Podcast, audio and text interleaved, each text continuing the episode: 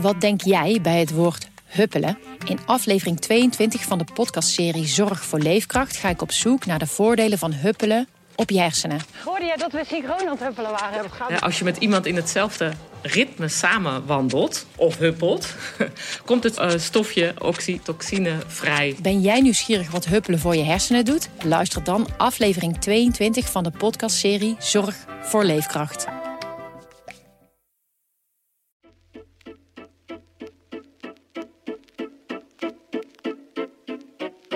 Hallo, dit is Haags Half Uurtje, de politieke podcast van Trouw. Mijn naam is Christophe Schmid. En wat een week is dit nog steeds. Want uh, voor de goede orde, wij nemen dit op op donderdag, dus de dag na de verkiezingen. Ik zit hier met Niels Marcus, chef van de politieke redactie. Welkom Niels. Hi Christophe. We zitten nog een beetje bij te komen en te puffen. Uh, we zitten trouwens nu in dezelfde ruimte als uh, waar we ook de verkiezingsavond hebben beleefd. Um, hoe was dat eigenlijk?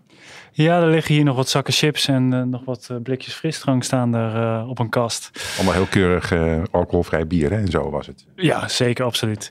en ja, het was toch uh, een uh, memorabele avond, denk ik. Hè? Uh, we hebben vaak verkiezingsavonden gedaan dat we hier met wat collega's bij elkaar zaten. We hebben in maart een grote aardverschuiving toch al meegemaakt in de provincies. Toen BBB ineens de grootste, grootste werd. Dat voelde je toen misschien wel een beetje aankomen, dat BBB ging winnen en dat ze groot gingen worden. Maar dat de PVV met naar het nu lijkt 37 zetels straks de Tweede Kamer veruit de grootste partij gaat zijn. Ja, dat zagen we gisteren voor aanvang van de avond toch, uh, toch niet aankomen. Zeker niet. Zeker nee. niet. Nee, ik weet nog dat we toen dus die exit poll binnenkwam om 9 uur. Wij zaten natuurlijk gespannen als een veer uh, hier te kijken en achter onze schermen. En wij moesten ook meteen allerlei stukken doorsturen. Hè? Dus we waren zo druk op dat moment dat we Binnen een paar niet... minuten moesten al in Amsterdam, waar de centrale redactie zit, moesten de eerste stukken binnen ja, ja, ja, want onze deadline is tegenwoordig uh, heel vroeg. Um, maar goed, daardoor, omdat we zo druk waren, hadden we eigenlijk niet eens tijd of het besef om die uitslag tot, goed tot ons door te laten dringen. Toch? We waren een beetje in shock ook. Ja, ja, omdat je het gewoon echt helemaal niet aan ziet komen dat een partij die al zo lang meedraait en eigenlijk al een tijdje nou, misschien wel irrelevant leek, hè? een soort van, van curiositeit waar mensen niet echt meer op stemden.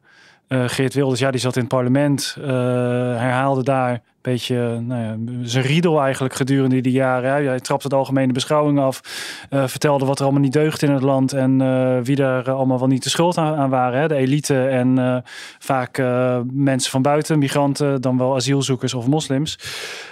en zijn verhaal leek gewoon een beetje, ja, dat was het wel, weet je wel. Hij haalde stevast nou een zetel of twintig of zo. Um, ja, maar nu blijkt ineens dat het hem toch gelukt is om tijdens deze campagne door allerlei uh, redenen waar we het de komende, het komende half uur over gaan hebben, om toch ineens enorm de wind in de zeilen te krijgen en uh, ja, de grootste partij van Nederland te worden.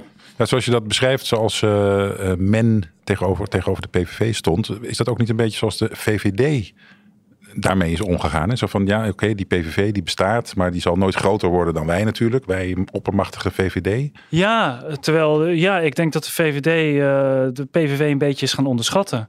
Want aanvankelijk was het echt een, uh, een, een, grote concurrent van de, van de VVD. Mark Rutte is nog met de PVV gaan samenwerken in zijn eerste kabinet.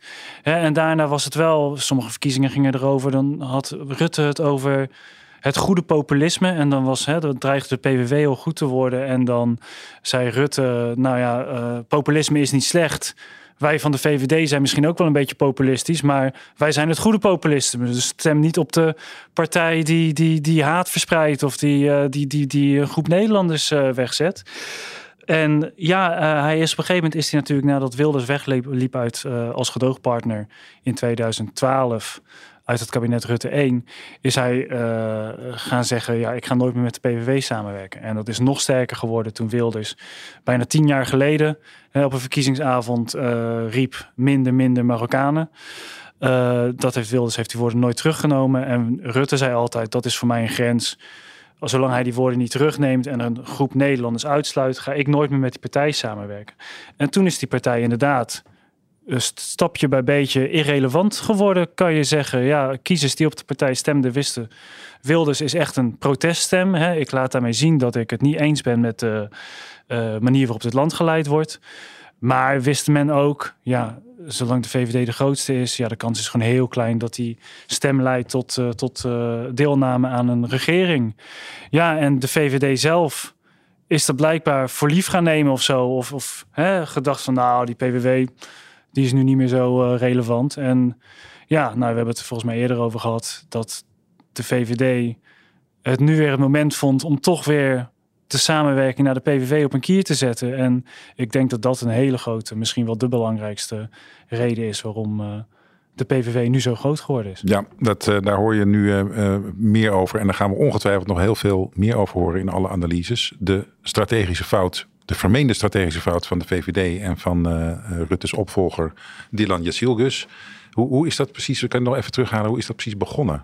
Ja, dat kabinet dat viel, hè, Rutte 4 over asiel en migratie omdat uh, nou ja, de VVD al langer, die zat sowieso een beetje in, in de maag met, met, met, met al die kabinetten in het midden. Rutte die had constant compromissen gesloten. Hè? En vooral op asiel en migratie kreeg de VVD eigenlijk nooit, kreeg de VVD-leden nooit wat ze wilden. Een streng asielbeleid. Want ja, ze moesten altijd deals maken met uh, D66, de ChristenUnie, die daar veel linkser in zijn. Uh, dus toen het kabinet viel over asiel en migratie, onder druk eigenlijk van de VVD-leden, die de VVD opriep om daar eens een keer de poot over stijf te houden. Uh, toen begon eerst het Kamerlid Ruben Brekelmans en al snel de nieuwe partijleider Dylan Jezilgus te zeggen van ja, zo'n grote partij kiezers, zo'n grote groep kiezers die op de PVV stemt en die nooit hun wensen zien uh, uitgewerkt in beleid. Ja, kunnen we die wel links laten staan? Moeten we niet ook naar hun luisteren? Hè? En eigenlijk vanaf dat moment, toen de, de VVD toch de deur naar samenwerking weer een beetje op kier zette, zag je eigenlijk gewoon dat de PVV stevast begon te, te groeien. Hè? En ja, Wilders is, uh, ja, er is eigenlijk geen politicus in Den Haag zo ervaren en misschien wel zo'n strategisch goede politicus als Geert Wilders. Die rookt die kans gelijk en is uh, direct ja, zijn toon gaan aanpassen. Zijn programma is nog net zo hard en soms onrechtstatelijk als het altijd geweest is. Hè. De, de Koran moet verboden worden, islamitisch onderwijs niet toegestaan. Nou, allemaal dingen die, uh, die haak staan op de rechtsstaat. Grenzen dicht, nexit. Dat soort ja, termen vallen nog steeds. Zeker. Ja. Alleen hij is zich wel milder gaan opstellen. Uh, door te zeggen met mij valt over alles te praten. En als toen, toen de VVD op een gegeven moment en ook NSC, weet je, want hij zal toch ook waarschijnlijk NSC om zich nodig hebben om tot regeren te komen. He, toen hij daardoor kreeg van nou, uh, de, uh, uh, de, deur is toch best wel dicht. Toen zeiden van ja, maar dat islamstandpunt, ja, dat zit weliswaar in mijn DNA, maar ook dat kan ik wel even op de lange baan schuiven. Daar hoef het niet over te hebben. Um, en zo zag je dat nou eigenlijk die kiezers steeds in steeds grotere getalen naar die PVV toe kwamen. Dat die partij opkwam in de peilingen. Uh, vorige week leken ze ineens, maakten ze kans in de eerste peiling om de grootste te worden. Ja, en uh, ja, wat daarna is gebeurd uh, in de stemhokjes dat, dat is elke beschrijving. Ja, zeker. Ja. Ja. En, en er is ook nog maar een paar dagen geleden ook nog iets opmerkelijks gebeurd. Toen inderdaad de PVV uh, boven kwam drijven in die peilingen. Toen ging Jesielgus ook opeens iets anders zeggen. Ja, bij de VVD zijn ze toch al geschrokken van uh, dat zij niet de grootste zouden worden. En uh, wilde ze ineens de grootste recht te worden. Dus zij heeft toen gezegd inderdaad... Um, zodra de PVV de grootste wordt hè, en Wilders dus eventueel premier zou worden, ja, dan gaat de VVD niet meer samenwerken met, uh, met Wilders. Ja, dat heeft uiteindelijk natuurlijk geen ja. invloed gehad op, op, de, de, de, uh, nee, op, de, op de groei die de PVV doormaakte. Misschien werkt het zelfs zo averechts. Precies, He, want het werd nu een soort persoonlijke uh, strijd. Van ja. als, of eigenlijk een soort prestigestrijd. Van als de VVD niet de grootste wordt, ja, dan, dan willen wij niet onder Wilders. Dan gaat ja. het helemaal niet meer over de inhoud. Ja, en misschien heeft het bij kiezers wel het gevoel versterkt van nou, ze, ze sluiten die Wilders weer uit. He, en je ziet dat ook 15% van de mensen die nu op de PVV gestemd hebben, die komen ook bij de VVD vandaan. Dus ook bij haar eigen achterban.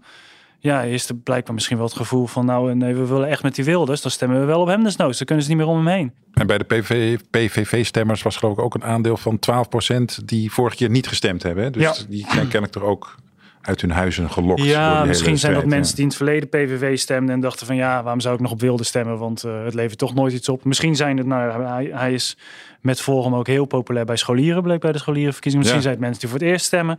Ja, die groep kan ook uh, uh, van alle kanten komen. Maar ja, het is ook duidelijk, de PVV heeft ook echt zo'n beetje van alle partijen, zelfs bij deze 4% van de stemmen op de VVD, uh, PVV, komt bij D66 vandaan. Ja, echt overal uh, heeft uh, Wilders stemmen van ja, getrokken. Dat is ook een opmerkelijke ommezwaaien. Als je het ene jaar D66 stemt en dan het volgende keer denkt van... weet je wat, ik stem PVV. Dan, ja, dan heb je aardig dan, wat afgezweefd. Ja, ja. ja dan is er wat gebeurd in je denkproces.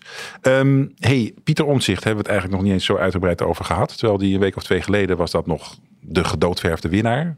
Ja. Uh, en iedereen wilde van hem weten, word je nou premier of niet? Um, wat, hoe zie jij zijn rol precies in de campagne? Ja, uh, inderdaad wat jij zegt. Ja, we, hadden de eerste weken, maanden alleen maar over omzicht. En dat leek de verrassing en de grote winnaar te worden. Uh, en hij is nog steeds natuurlijk met 20 zetels. Gewoon, ja, het is alleen de LPF volgens mij ooit gelukt om met zo'n groot zetelaantal in één keer de Kamer in te komen. Dus ja, we hebben nog steeds een enorme. Ook hier een aardverschuiving eigenlijk maken we mee. Alleen ja, die verbleekt een beetje bij wat we rond Wilde zagen. Ja, wat is daar gebeurd dat hij toch niet de grootste werd? Ja, misschien toch. Ja, het ging op een gegeven moment wel veel over het getwijfel van omzicht. Hè? Uh, wilde hij in eerste instantie een partij oprichten? wilde hij premier worden. Daar heeft hij verschillende dingen over gezegd. Verschillende keren wilde hij uh, met de PVV. Daar heeft hij verschillende dingen over gezegd. In het begin had je het idee dat niks hem kon raken. Ook die twijfel niet. Dat dat misschien wel aan zijn imago van iemand die, die, die wel doordachte dingen doet. En die... Uh, uh, nou ja, die, die, die, die ook eens durft te twijfelen aan zijn geharde standpunten. Dat heeft dat misschien wel aan zijn populariteit bijgedragen. Maar ja, misschien dat op een gegeven moment ook mensen toen de stemgang dichterbij kwam, dachten van nou ja, eh, waar staat omzicht eigenlijk voor? Wat, wat wil hij? Ja, dat, ja dat, dat zal ook uh, aan onderzoekers zijn wat daar precies gebeurd is. Maar ja, hij is in ieder geval op een gegeven moment afgehaakt toen we zagen dat de PVV opkwam. En een deel van de kiezers ook voor Timmermans koos. Hè? En de VVD kon nog groot worden. Ja, toen, toen zag je al dat omzicht uh, niet de grootste zou worden. Nee, in ieder geval. Nee. nee. Hij richtte natuurlijk zijn partij pas op eind augustus. En toen was het idee een beetje aan die verkiezingen komen eigenlijk te vroeg voor omzicht. Ja. Maar achteraf kun je zeggen dat ze misschien juist wel te laat of dat ze een maand eerder hadden moeten zijn. Want dan had hij waarschijnlijk meer zetels gehaald. Ja, dan was hij waarschijnlijk de grootste ja. geworden. Ja, en wat je misschien ook niet moet uitsla, uh, uitvlakken is... ik denk dat een stem op omzicht ook wel een proteststem was geweest. Hè, zoals de stem op BBB in uh, maart ook een proteststem was. En... Uh, nou ja, mensen echt het zittende kabinet, toen nog inmiddels gevallen kabinet, een gele kaart wilden geven. En ja, wij, wij als politiek duiders, uh, nou ik weet niet hoeveel, in hoeveel stukken wij schreven, het politieke midden is terug. En uh, mensen gaan niet meer naar de flank voor protest, maar ze zoeken toch iemand uit het politieke midden die, die de boel weer op de rails kan krijgen. Ja, zo, dat leek het heel lang te worden, maar kennelijk heeft Wilders iets aangesproken waar de mensen toch weer in de, ja, de uiterst rechtse hoek terechtkwamen. Ja. ja. Uh, en dan hebben we nog Frans Timmermans van de GroenLinks Partij van de Arbeid coalitie. Dat, uh, of de samenwerking moet ik zeggen. Uh, die ging natuurlijk voor het premierschap. Eh, maar hij moet waarschijnlijk genoegen nemen met een rol als oppositieleider. Als het Daar lijkt zo het op. doorgaat. Ja, ja, hoewel er moet natuurlijk ook nog, daar gaan we het straks ongetwijfeld over hebben, maar nog heel veel gebeuren voordat er een kabinet Wilders 1 aantreedt. Ehm, en hij zou de eerst eerstvolgende zijn om dan een poging te wagen om tot een kabinet te komen. Maar ja, um, ik denk dat ze bij GroenLinks PvdA heel erg gemengde gevoelens hebben. En dat de teleurstelling wel overheerst. Kijk, anderzijds, uh, het aanvankelijke doel was om 1 en 1 eens groter te laten zijn dan. Uh, hè, om dat eens drie te laten zijn in plaats van uh, opgeteld twee. Hè, want GroenLinks en PvdA hebben samen nu nog 17 zetels hè, in de oude Tweede Kamer. En die gaan naar volgens de laatste peilingen naar 25. Ja, dat is toch gewoon een derde van het totaal aantal zetels erbij. Ja. Dus ja, daar zie je wel dat 1 en 1 inderdaad groter is dan 2. Ik bedoel, uh, het is echt een stevig linksmachtblok. De tweede partij van het land. Ja, dat is toch wel even geleden dat we dat bij een linkse partij zagen. Zeker. Maar je ziet ook dat, uh, dat die combinatie andere linkse partijen ja. behoorlijk heeft leeggetrokken. Als je het hele linkse blok bekijkt, dan is daar niks bijgekomen. Nee, dan, heeft, uh, dan is de Partij voor de Dieren gekrompen. Bij één is uit de Kamer verdwenen. De SP. De SP vergeten, is ja. nog verder gekrompen. Ja, D66 zijn natuurlijk veel mensen naar. Uh, dat is misschien geen klassiek linkse partij, maar uh, hiervoor trok Kaag natuurlijk heel veel mensen weg van linkse partijen. Ja, er zijn geen nieuwe mensen van buiten gekomen. VVD'ers of CDA's die denken van nou, ik ga eens op uh, Timmermans stemmen. Ja. Dus ja, voor links als geheel is het een Pyrrhus-overwinning. Want ja, een machtsfactor zullen ze gewoon niet gauw worden. Want ja, met wie gaan ze samenwerken? Ja. De VVD wil dat waarschijnlijk niet. NSC heeft ook meer moeite, lijkt het, met uh, samenwerken met PvdA GroenLinks. Misschien wel dan, uh, nou, misschien wel met Wilders, maar in ieder geval dan met de VVD. Dus ja, uh, ik, ja, het lijkt er inderdaad op wat je zegt, dat, dat Timmermans een rol in de oppositie wacht. Ja. ja. Nou, ik weet niet, we hebben natuurlijk allebei hier die uh, speech van Timmermans gezien, gister, gisteravond. Dat was woensdagavond dus. Um, en veel analytici zeiden van hij, had zoveel vuur en zoveel passie opeens op dat uh, podium. Uh, had hij dat maar laten zien in de campagne? Ja, in de campagne was hij een beetje matjes en uh, leek hij wel heel erg op weg naar het compromis om te laten zien van nou kijk maar, ik ben niet het heetgeblakerde standje wat jullie van vroeger kennen. Ik ben een presidentiële man en Precies. ik uh, kan compromissen sluiten. En uh, nou ja, soms was hij echt aan het onderhandelen door bijvoorbeeld zijn stikstofplannen al daar ook compromissen op aan te sluiten. Of zeggen dat hij daar compromissen op wilde sluiten. Ja, misschien had hij met meer vuur die campagne in moeten gaan en de strijd aan moeten binden met Wilders en had hem dat nog wat zetels opgeleverd. Maar ja, dan nog had hij waarschijnlijk geen CDA'ers of VVD'ers of mensen. Hè? Ze zeggen dat er drie blokken zijn in Nederland. Links, centrum rechts, steeds midden en uiterst rechts. Ja, en tussen die blokken zit heel weinig overlap. Ja, nou kennelijk dus wel lukt het de PVV om de VVD en misschien ook het CDA kennelijk ook hè, uit dat middenblok wat, wat, wat kiezers weg te halen. Maar ik geloof dat er heel weinig overlap is tussen die blokken rechts van links en links. Hè, het, gaat, ja, het lukt links gewoon heel slecht om nieuwe kiezers aan te trekken. Ja. Is, Ja. Het wel, is het niet zo dat uh, Omtzigt's NSC wellicht wel een brugfunctie kan vervullen tussen links en rechts als er, Ja. als er echt problemen ontstaan bij die formatie? Nou ja, je ziet wel dat NSC heel lang in ieder geval, hè, uit eerdere onderzoeken, toen ze nog zo hoog stonden in de peilingen, dat NSC uh, uit alle hoeken van het politieke spectrum tot D66 en uh, ook de PVV en uh, GroenLinks aan toe uh, kiezers wegtrok. Ja. Alleen Omtzigt is, in, hè, is, is heel erg geproject geraakt met het CDA. Maar in één ding is hij echt nog een klassieke CDA. En dat is dat hij veel liever met rechts samenwerkt dan met links. Ja, hij heeft uh, tijdens de campagne heeft hij eigenlijk constant, uh, nou ja, het was een, een één op één debat georganiseerd tussen Timmermans en Omtzigt. Dat heeft Omtzigt zelf gedaan. Ja, en Timmermans was daar heel erg uh, bezig met, met Omtzigt te verleiden. Alleen op die avances is Omtzigt geen moment ingegaan. En hij heeft tijdens de campagne constant laten doorschemen. Ook een keer letterlijk gezegd, dat trok hij dan gauw in. Dat hij liever met uh, rechts samenwerkt dan uh, met, uh, met links. Ja, inderdaad. Dus die, die flirt van Timmermans die heeft duidelijk niet gewerkt, hè? kunnen nee, we wel stellen. Nee. ik vrees dat we het ook eventjes over het CDA moeten hebben. En andere christelijke partijen, ChristenUnie, SGP. Want dat was toch echt wel een dramatische avond voor, ja. voor in ieder geval voor het CDA. De christelijke partijen zijn bij elkaar nooit zo klein geweest. Het is echt, uh, ja, het, en het CDA ook. Ja, we zijn er al bijna aan gewend. Hè, dat dit, dit hing in de lucht dat ze rond de vijf zetels zouden uitkomen. Ik denk dat ze stiekem de laatste dagen hoopten dat er een soort bontebal-effect zou uh, optreden. Want uh, iedereen is fan van Henry Bontebal. Ja. Van links tot rechts. En, uh, maar nou ze ja, stemmen niet op hem, nee, kennelijk. Nee, dat is de tragiek voorlopig van Henry Bontebal. Dat, dat, dat, dat die waardering die hij krijgt, dat die nog niet omgezet wordt in, in stemmen. Ja, en ja, ja, ooit had de, het CDA 54 zetels. Ja. Daar nog, is nu één tiende van zo over. heel lang geleden. Hè? Ja. Het, uh, ja. Ja, Ja. en je ziet, ja, het, de ChristenUnie, ondanks dat iedereen na de val van het kabinet zei, uh, nou, Mirjam Bikker heeft het heel goed gedaan, heeft de poot stijf gehouden op asiel. Hè? Iets waar de, de, de ChristenUnie altijd hele moeilijke deals met de VVD moest sluiten. Ja, ook daar geldt waarschijnlijk uh, dat zij ook te lijden hebben gehad onder uh, omzicht. Hè? De opkomst van omzicht, dat heeft ook ChristenUnie-kiezers aangesproken. Net zoals CDA-kiezers. En omzicht is natuurlijk in alles, is zijn partij lijkt heel veel op het CDA. Hij is zelf uh, christelijk. Dat geldt voor veel van de andere mensen die op de lijst staan. Hè? Veel oud-CDA'ers. Uh, maar het is geen confessionele partij. Hè? Het is geen partij die, die, het die, die vanuit die christelijke inspiratie officieel uh, um, opereert. Dus ja, als je die niet meetelt als christelijke partij, ja, dan heeft, hebben de partij met een C in de naam wel heel erg geleden. Ja. ja. nou heeft de SGP geen C in de Nee. naam. Maar goed, het is dan wel de enige christelijke partij die alle stormen lijkt te, te doorstaan. Hè? Die blijven gewoon op drie zetels.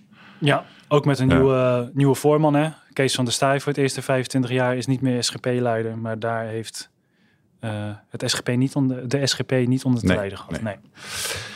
Ehm, waar ook heel veel over te doen is geweest de afgelopen weken, dat zijn de peilingen. Dus daar waren we zelf vorige week ook eh, vrij kritisch over. Ja. Hè? En we hebben zelfs in onze eigen krant uh, is het, heeft het commentaar opgeroepen tot uh, in ieder geval regulering en misschien zelfs wel een verbod op de laatste twee weken om dan peilingen te publiceren.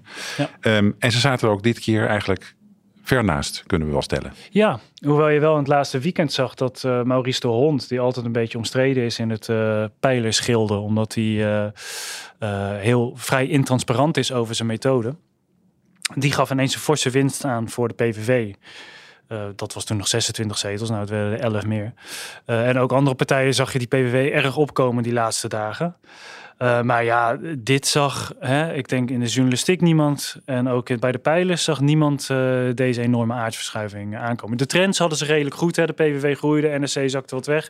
De VVD is uiteindelijk wat kleiner geworden dan je misschien zou verwachten op basis van die laatste peilingen.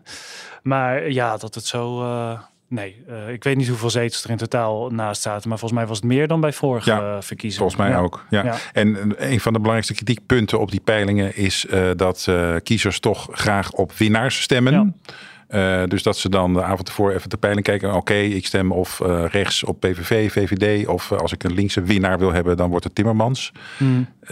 is dat inderdaad het ik geval? Ik denk het wel. Ja, ik denk dat we dat gezien hebben, ja. En dat is denk ik ook een van de kritiekpunten die je kunt hebben als je niet te veel invloed wilt van die, van die peilingen op de uiteindelijke uitslag. We hebben nu drie verkiezingen op rij gezien. Dat een trend die zich in de laatste dagen voor de verkiezingen begon af te spiegelen, dat die enorm doorgezet is. Uh, je zag het in 2021, hè, waar uh, D66 onder leiding van Sigrid Kaag eigenlijk nou, een soort verloren race aan het uh, uh, lopen was. Hè. Je had het idee van, nou, ze hadden in het begin van die campagne over kies, uh, kies nieuw leiderschap en de belofte van een vrouwelijke premier. Ja, dat was heel potsierlijk, want ze scoorden nauwelijks, uh, kwamen niet in de buurt van 20 zetels. En toen dat ze het goed deden in de debatten, zag je ineens een soort groei komen. En alle, alle progressieve kiezers die trokken naar D66 toe in die laatste dagen. En ze scoorden ineens fors groter dan in die laatste peilingen. Hoewel de, je zag dus wel daar, dus de groei zag je, al, hè, uh, zag je al aankomen en die werd doorgezet. Hetzelfde bij BBB in maart. Iedereen wist, oké, okay, BBB gaat heel groot worden. Maar we stonden alsnog uh, met open mond te kijken naar uh, 18 zetels in de Eerste Kamer uiteindelijk. Dat is ongeveer verhoudingsgewijs evenveel als de PVV ja. nu in de Tweede Kamer gaat hebben. Ja, en bij de PVV heb je nu natuurlijk weer precies hetzelfde gezien. Een enorme groei uh, en een trend die je in de peilingen zag, die vervolgens een soort van ja, wind in de zeilen gekregen heeft. En ja, heeft geleid tot een enorme verkiezingsoverwinning. Oké. Ja. Nou goed, wij zijn natuurlijk heel kritisch op die pijlers, maar ze, ze, zitten hier niet om zich te kunnen verdedigen. Dus als ze hier zouden zitten, dan zeggen ze misschien van ja, wacht eens even. We hebben in ieder geval wel die opmars van de PVV zien aankomen. Dus dat is wel degelijk, uh, hebben we ons werk goed gedaan. Ja, ja, maar ja, je kunt je dus wel afvragen in hoeverre zijn pijlers op dat moment ook een partij in een uh, verkiezingsrace. En sommige pijlers zeggen zelf ook dat ze er soms wel wat uh, uh, ongemakkelijke gevoelens bij hebben. Omdat ze zien dat zij zelf ook invloed hebben op zo'n verkiezingsrace. Maar ja, je gaat niet als enige peilingbureau natuurlijk geen peilingen aanbieden op de, op de ene laatste dag. Ehm Nee, en het is ook gewoon een commerciële markt, toch? Ik bedoel, er ja, wordt geld mee verdiend. Precies, en er is een soort uh, gentleman's agreement om niet op de laatste dag nog uh, peilingen te publiceren. Um, Oké, okay, en misschien moeten we ook nog eventjes kijken naar de rol van de media. Uh, oh jee. Zelf kritisch zijn. Ja, we gaan natuurlijk vooral over andere media hebben, hè? niet over die van ons. Nee, maar um, het, de kritiek is soms wel eens op de media dat die de afgelopen jaren de PVV extreem rechts, als je die nog extreem rechts mag noemen, uh, van Geert Wilders zelf mag het niet, maar uh, laat ik zeggen uh, stevig rechts. dat dat beleid een beetje genormaliseerd wordt in de media. Dat al die cretologie over de islam en zo, dat we dat normaal zijn gaan vinden.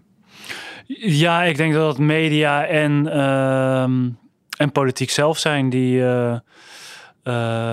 die, die dichter richting um, het geluid van de PVV zijn gaan de stappen die richting uitgezet hebben. Uh, ja, het bekende voorbeeld is in de jaren negentig was uh, Hans Janmaat die riep uh, Nederland is vol. Hè, die werd als een extremist gezien en aan alle kanten uitgesloten en een racist genoemd.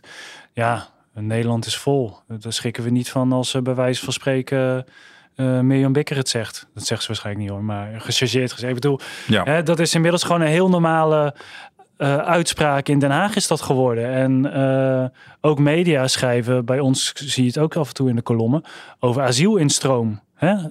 Um, Terwijl ja, het gaat wel over asielzoekers, over mensen die naar Nederland komen. En het is een term die vaak door rechtspartijen gemunt is, hè, door partijen als de PVV. Uh, om het als een soort oncontroleerbaar iets Ja. te omschrijven. Hè? Een asielstroom. Dan, dan- Tsunami, dat, is de woorden. overtreppende Ja. trap. Die Wilders gisteren ook in zijn, eh, zijn, eh, zijn speech eh, gebruikte. Ehm, dus Wordt- je ziet ja. gewoon dat dat hele spectrum, dat politieke partijen zoals de VVD en CDA... eh, nou ja, kijk naar het migratiedebat zoals dat de afgelopen weken gevoerd is. Iedereen had het over quota en bijna iedereen, weet je wel. Linkse partijen hadden het ook over beperking van asiel en migratie. Dat is gewoon hoe het debat nu gevoerd wordt. Ook in Europa hè, breder, niet alleen in Nederland. Maar als je dat vergelijkt met 15 jaar geleden of 20 jaar geleden, dan is dat natuurlijk echt een enorme eh, verschuiving geweest. Ja, Ja. niet alleen eh, ja, in heel Europa hè, eigenlijk zie je die ontwikkeling. Ja, heel ja. Europa is bezig met vluchtelingendeals en mensen vooral buiten Europa eerst opvangen voordat ze misschien naar Europa mogen komen. Ja. Ja, dus ja, en inderdaad met die woorden als instroom en tsunami en zo wordt, wordt het vluchteling ook ontmenselijkt. Hè? Dat wordt gezien als een soort waterkraan die je kennelijk open en dicht Ja, kan eh, ja draaien. precies. Ja. En ik denk dat je dat niet los kunt zien van de opkomst van eh, uiterst rechtse partijen, zoals de PVV, zoals eh, het Rassemblement, Rassemblement Ja. Rassemblement Nationaal heet het gelegen. in. Frankrijk en nou, de partij van Meloni in Italië. Ehm, Oké, we gaan ook even eh, vooruitblikken op wat, eh, wat er deze vrijdag al staat te gebeuren. Want dan begint het hele circus. Eh, wat, wat, wat kunnen we dan zien en horen? Vrijdag, dat was normaal op donderdag altijd, de dag direct na de verkiezingen. Maar ze hebben een dagje rust genomen, onder meer vanwege de zo chaotische vorige formatie, hè, twee jaar geleden. Vrijdag komen dus alle eh, fractievoorzitters van de, of beoogd fractievoorzitters van de, van de nieuwe fracties komen bij elkaar. Bij eh, Kamervoorzitter Vera Bergkamp. En die gaan er met elkaar praten over de verkiezingsuitslag en wat zij gezien hebben. En wat zij denken dat nu de volgende stappen zijn in het formatieproces. Hè. En het sinds de koning geen rol meer uitmaakt in de formatie, eh, draagt de grootste partij een verkenner aan. De PVV dus. De PVV gaat dat doen. Iemand die nou ja, vaak wel verbonden is aan die partij, maar ook een beetje de status heeft eh, dat hij boven de partijen kan staan en een beetje met iedereen kan praten. Nou, ik zie niet direct kandidaten, nee, maar goed. Het zou ook kunnen, weet je wel, dat, dat toch iemand van net buiten de politiek of zo, eh, dat zij die invliegen, weet je wel. Ook als een soort gebaar van goede wil. Hè? Eh, niet, een, niet een uiterst rechtse houtdegen eh, daar neerzetten, maar misschien wel een, eh, nou ja, iemand met, met een wat, wat, wat, wat eh, neutralere positie, weet je wel. Eh, de PVV wil zich tenslotte milder opstellen. Ehm, Kunnen en- ze in theorie ook iemand van een andere partij ja, voor- naar zou, voren schuiven? zou ook kunnen. Ja, kijk, er, is ook, er zijn niet echt regels voor die verkenners. Eh, vorige keer schoven er twee aan. Toen had je Jorritsma van de VVD en van D66 Ollongren, de tweede partij. Ehm, omdat dat proces zo rommelig verliep, eh, hebben ze, heeft de Kamer wel besloten, we houden dit keer bij eentje weer. Eh, maar dat zou inderdaad ook iemand van een andere partij kunnen zijn. Ja, en dan, ik denk niet dat er verder morgen al heel erg veel eh, besproken zal worden. Die verkennen die zullen aan de slag gaan. En die zal één voor één volgende week de fractievoorzitters van de partijen van groot naar klein, of van klein naar groot, ben ik even kwijt. Nee, groot naar klein. Bij zich roepen. En ja, dan van iedereen vragen hoe ziet uw eh, favoriete eh, coalitie eruit? Wat denkt u dat de beste partijen zijn om nu met elkaar eh, gesprekken te gaan voeren? En de week daarna zal die verkenners een verslag uitbrengen. En dan gaat de Kamer debatteren over wie met elkaar moeten gaan formeren. En dan krijgen we een informateur, zeg ik dat dan goed? Als het tenminste eh, Ja. goed wordt afgesloten, die eerste fase. Ja, Ja, en, en, dan die wordt gaat het serieus. gesprekken leiden Ja. tussen de partijen die eh, nou, de meest voor de hand liggende eh, combinatie. Oké. Die meest voor de hand liggende combinatie, die wordt al genoemd. Hè? PVV, VVD, NSC van Omzicht en misschien de BBB erbij. Ja. Die zitten wel op één lijn als het bijvoorbeeld over migratie gaat. Ja. Maar zo makkelijk zal dat niet gaan. Eh, nee, waarschijnlijk niet. Ja, kijk, het ligt voor de hand dat de PVV begint. Eh, als, je zo, als je de grootste bent en helemaal als je zo groot bent, ja, dan is aan jou eerste taak om eh, te kijken of je een kabinet kan vormen. Maar goed, ja, de PVV is geen normale partij. Ehm, en ja, er zullen gewoon bij de partijen die jij net noemt heel erg veel twijfels in de achterban, maar ook bij partijleiders en eh, fractieleden zelf zijn of zij wel dit avontuur aan moeten gaan. Hè? Omdat nou ja, de PVV in het verleden heel vaak in eh, opspraak is gekomen vanwege eh uitspraak over de islam, omdat er onrechtstatelijke kanten aan het programma zitten. Ehm, kijk, uh, Dylan Jezilgus heeft al gezegd... Uh, de, de, wat de PVV heeft aangetoond door zo groot te worden... Uh, die tonen aan dat de, reële, dat de problemen rond asiel dat die reëel zijn. En dat we zullen moeten luisteren naar die kiezer. Ehm, dat lijkt erop dat zij in ieder geval wel een eerste gesprek met Geert Wilders wil gaan voeren. Ondanks dat zij vorige week zei dat zij niet zal toetreden uh, tot, een, tot een kabinet met de PVV. Dus ja, zij zal wel waarschijnlijk in gesprek met hem willen. En dan komen er waarschijnlijk alsnog allerlei bezwaren op. Maar dat gesprek is geopend. En ook Omtzigt zei gisteren in een eerste reactie op de, op de verkiezingen... Zei die, haalde hij eigenlijk een beetje de woorden van, van Wilders. Hè, dat iedereen over zijn schaduw moet heen springen, zei hij. Hij zei het land moet geregeerd worden. En NSC is ook klaar om te gaan regeren. Uh, dat werd aan alle kanten heel erg opgevat als van nou omzicht die staat te kwispelen om in een kabinet met, uh, met Wilders te, te, te stappen. Een dag later horen we wel bij NSC van ho ho, dat is wel heel snel geconcludeerd. Hè. Er zullen echt nog wel wat stappen, ik geloof zes stappen werd gezegd bij NSC, moeten worden ondernomen voordat wij zover zijn. Maar ik denk wel Hè, zoals dat in Den uit respect voor de winnaar. Hè, zeker omdat de kiezer gesproken heeft en zo duidelijk een, een, een, een wens heeft uitgesproken. Ja, zullen ze in ieder geval met elkaar aan tafel gaan zitten. Om, ja. Uh, en Wilders straat ook in alles uit van uh, ik laat mijn uh, standpunten over de islam, die parkeer ik even. En uh, andere extreme dingen, die kunnen ook eventjes op een zijspoor. Ja. hij probeert zich heel erg premierwaardig op te stellen. Ja, zich over boven de partijen te stellen bijna. En inderdaad over al zijn standpunten valt te praten. Hij zei gisteren inderdaad ook als eerste had hij het over, over schaduw heen stappen. Dus ja, Wilders is er helemaal klaar voor, laat hij aan alle kanten zien. En ja, die, die wil wel, ja. Uh, ja goed, hij, hij is natuurlijk uh, hoe lang? Bijna 25 jaar Kamerlid. Hij heeft natuurlijk eigenlijk nog nooit in een bestuurspositie gezeten. Nee. Dat is ook uh, spannend. Hoe, hoe, hoe, zal hij zijn als hij aan de knoppen zit? Zeker, dat is heel spannend. Ja, nou ja, er zijn voorbeelden in Europa natuurlijk waar rechtse outsiders het voor het zeggen krijgen.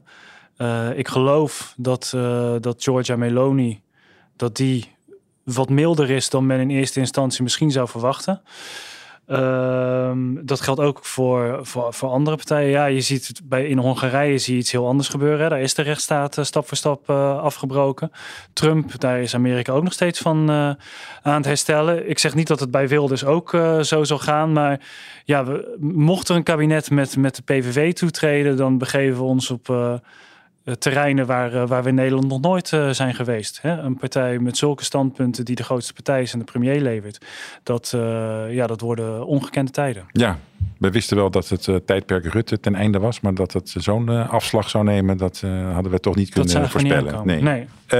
Oké, okay, dus als we naar migratie kijken, dan zullen die partijen, dus PVV, VVD en SC, elkaar wel kunnen vinden. Maar zie jij ook breekpunten waar ze het echt moeilijk mee gaan krijgen? Ja, nou ja, uh, dat hangt er helemaal van af uh, hoe hard Wilders het uh, over de islam gaat hebben, bijvoorbeeld. En ook, ja, er zijn toch ook punten in zijn, zijn asielprogramma en ook in de taal die hij daar, of, of, of, of PVV-fractieleden daarover bezigen, die toch echt bij die partijen tegen, tegen de borst kan gaan stuiten. Um, kijk, voor NSC een deel van de mensen die daar op de lijst staat en de achterban, ja, dat zijn ook CDA's die in het verleden ook vaak, die in 2010 heel veel moeite hadden met, met de samenwerking met de PVV. dat is een partij die als belofte heeft dat ze de rechtsstaat willen in orde uh, willen gaan herstellen. Ja, als die met een partij gaan uh, samenwerken van wie het programma op, uh, op, op heel moeilijke voet staat met die rechtsstaat, ja, dan gaat het nogal ingewikkeld worden. Ja, en ook binnen de VVD, daar is wel echt een meerderheid van de leden die zijn helemaal klaar met wat Jezilgus waterige compromissen noemde. Het samenwerken met D66, met linkse partijen, wat Mark Rutte deed. Ja, die willen gewoon eens een keer een onversneden rechtsgeluid, vooral op asiel horen. En uh, al dat uitleveren van, uh, van, van, van, van uh, eigen idealen aan D66, daar zijn ze wel klaar mee. Maar er is toch ook echt wel een onderstroom, misschien 20% van de partij, misschien 30%, die gewoon echt moeite hebben met samenwerken met de PVV. Die zich ook 2010 nog kunnen herinneren. Die zeggen, ja, als liberale partij moet je niet samenwerken met een partij die uh, uh, misschien wel extreem rechts is of daar tegenaan leunt. Dus dat gaat daar ook zeker voor problemen zorgen bij de VVD. dus ja, dat er nog zeker zes stappen genomen moeten worden bij allebei die partijen, dat lijkt me wel een goede inschatting. Oké, en als we nog wat verder in de glazen bol kijken en uitgaan van de mogelijkheid dat het Wilders niet lukt om die partijen bij elkaar te krijgen, ergens in het voorjaar of in de zomer, wat is dan optie 2? Ja, dan komen ze denk ik bij de nummer twee van de, van de uitslag terecht. En dat is Frans Timmermans. Dan is GroenLinks P van de aanzet. En hoe ziet zo'n kabinet er dan uit? Ja, dat is ook een ingewikkelde kwestie. Want dan, We hadden al een rijtje gemaakt, iets van uh, GroenLinks, PvdA en dan VVD erbij. Wat ja. natuurlijk al lastig is. D66 ja. met negen zetels. En NSC. En ja. NSC die dan weer als brug zou kunnen functioneren. Ja, ook niet zo eenvoudig. Nee, als je ziet, uh, nou ja, waar we het eerder over hadden, hè, dat, uh, dat de VVD en ook Omtzigt uh, ja, de deur wel zo dicht hebben geslagen naar links. Daar vindt echt, nou ja, zij, zij lijken echt een samenwerking met Timmermans soms misschien wel bezwaarlijker te vinden dan een samenwerking met Wilders. Ja, dat, dat wordt ook buitengewoon ingewikkeld. Bovendien zijn zij dan ook, uh, weet je, dan is er een premier Timmermans. Dan zijn ze, is hier Zilkes ook niet zelf uh, premier. Dan, dan is ze daar nog steeds, speelt ze daar de tweede viool. Ja, dat wordt ook ingewikkeld. Plus, dan heb je een uh, een samenwerking van drie politieke kleuren, wat we ook nog nooit gehad hebben in Nederland. Hebben we wel liberalen en sociaaldemocraten die hebben samengewerkt en CDA, VVD, dus christendemocraten en liberalen samen. Ja, en ook naar die kabinetten was altijd de kritiek van de kiezer, althans dat bleek het stemhokje, ja, dat hij dat eigenlijk helemaal niet zag zitten, want dan staat er een soort grijze brei waarin er nauwelijks nog verschil te zien is tussen die politieke stromingen. Dat is ook misschien een van, waarschijnlijk een van de redenen dat Rutte 4 zo afgestraft is. Hè? Omdat al die partijen een beetje hetzelfde beleid wilden. Ja, als je deze partijen bij elkaar gaat zetten en uh, uh, deze stromingen laat samenwerken en een beetje tegen heug en meug tot een coalitieakkoord laat komen, ja, dan, dan wordt het voor Wilders natuurlijk ook uh, vrij schieten op, uh, op zo'n kabinet. Exact. En die zitten dan met 37 mensen in, in de Kamer. Dat wordt natuurlijk ook niet echt lekker regeren. Nee, nee, dan denk ik dat je voor de volgende verkiezingen dat, dat die partijen daar toch ook niet met veel plezier naar uit zullen kijken. Oké, okay. Niels. Ik denk dat we zo een mooi rondje hebben gemaakt. Uh, voor dit moment. Het nieuws buitelt natuurlijk over elkaar heen. Dus uh, check vooral het laatste nieuws op onze website trouw.nl. Nieuws, super bedankt voor je uitleg. Graag gedaan. Uh, en volgende week zitten we weer in een heel andere wereld waarschijnlijk. Maar dan is er toch ook weer een nieuwe Haags half uurtje. die werd gemaakt deze week door Hanna van der Wurf en George Paul Henneberken. en volgende week zijn we er dus weer. Tot dan.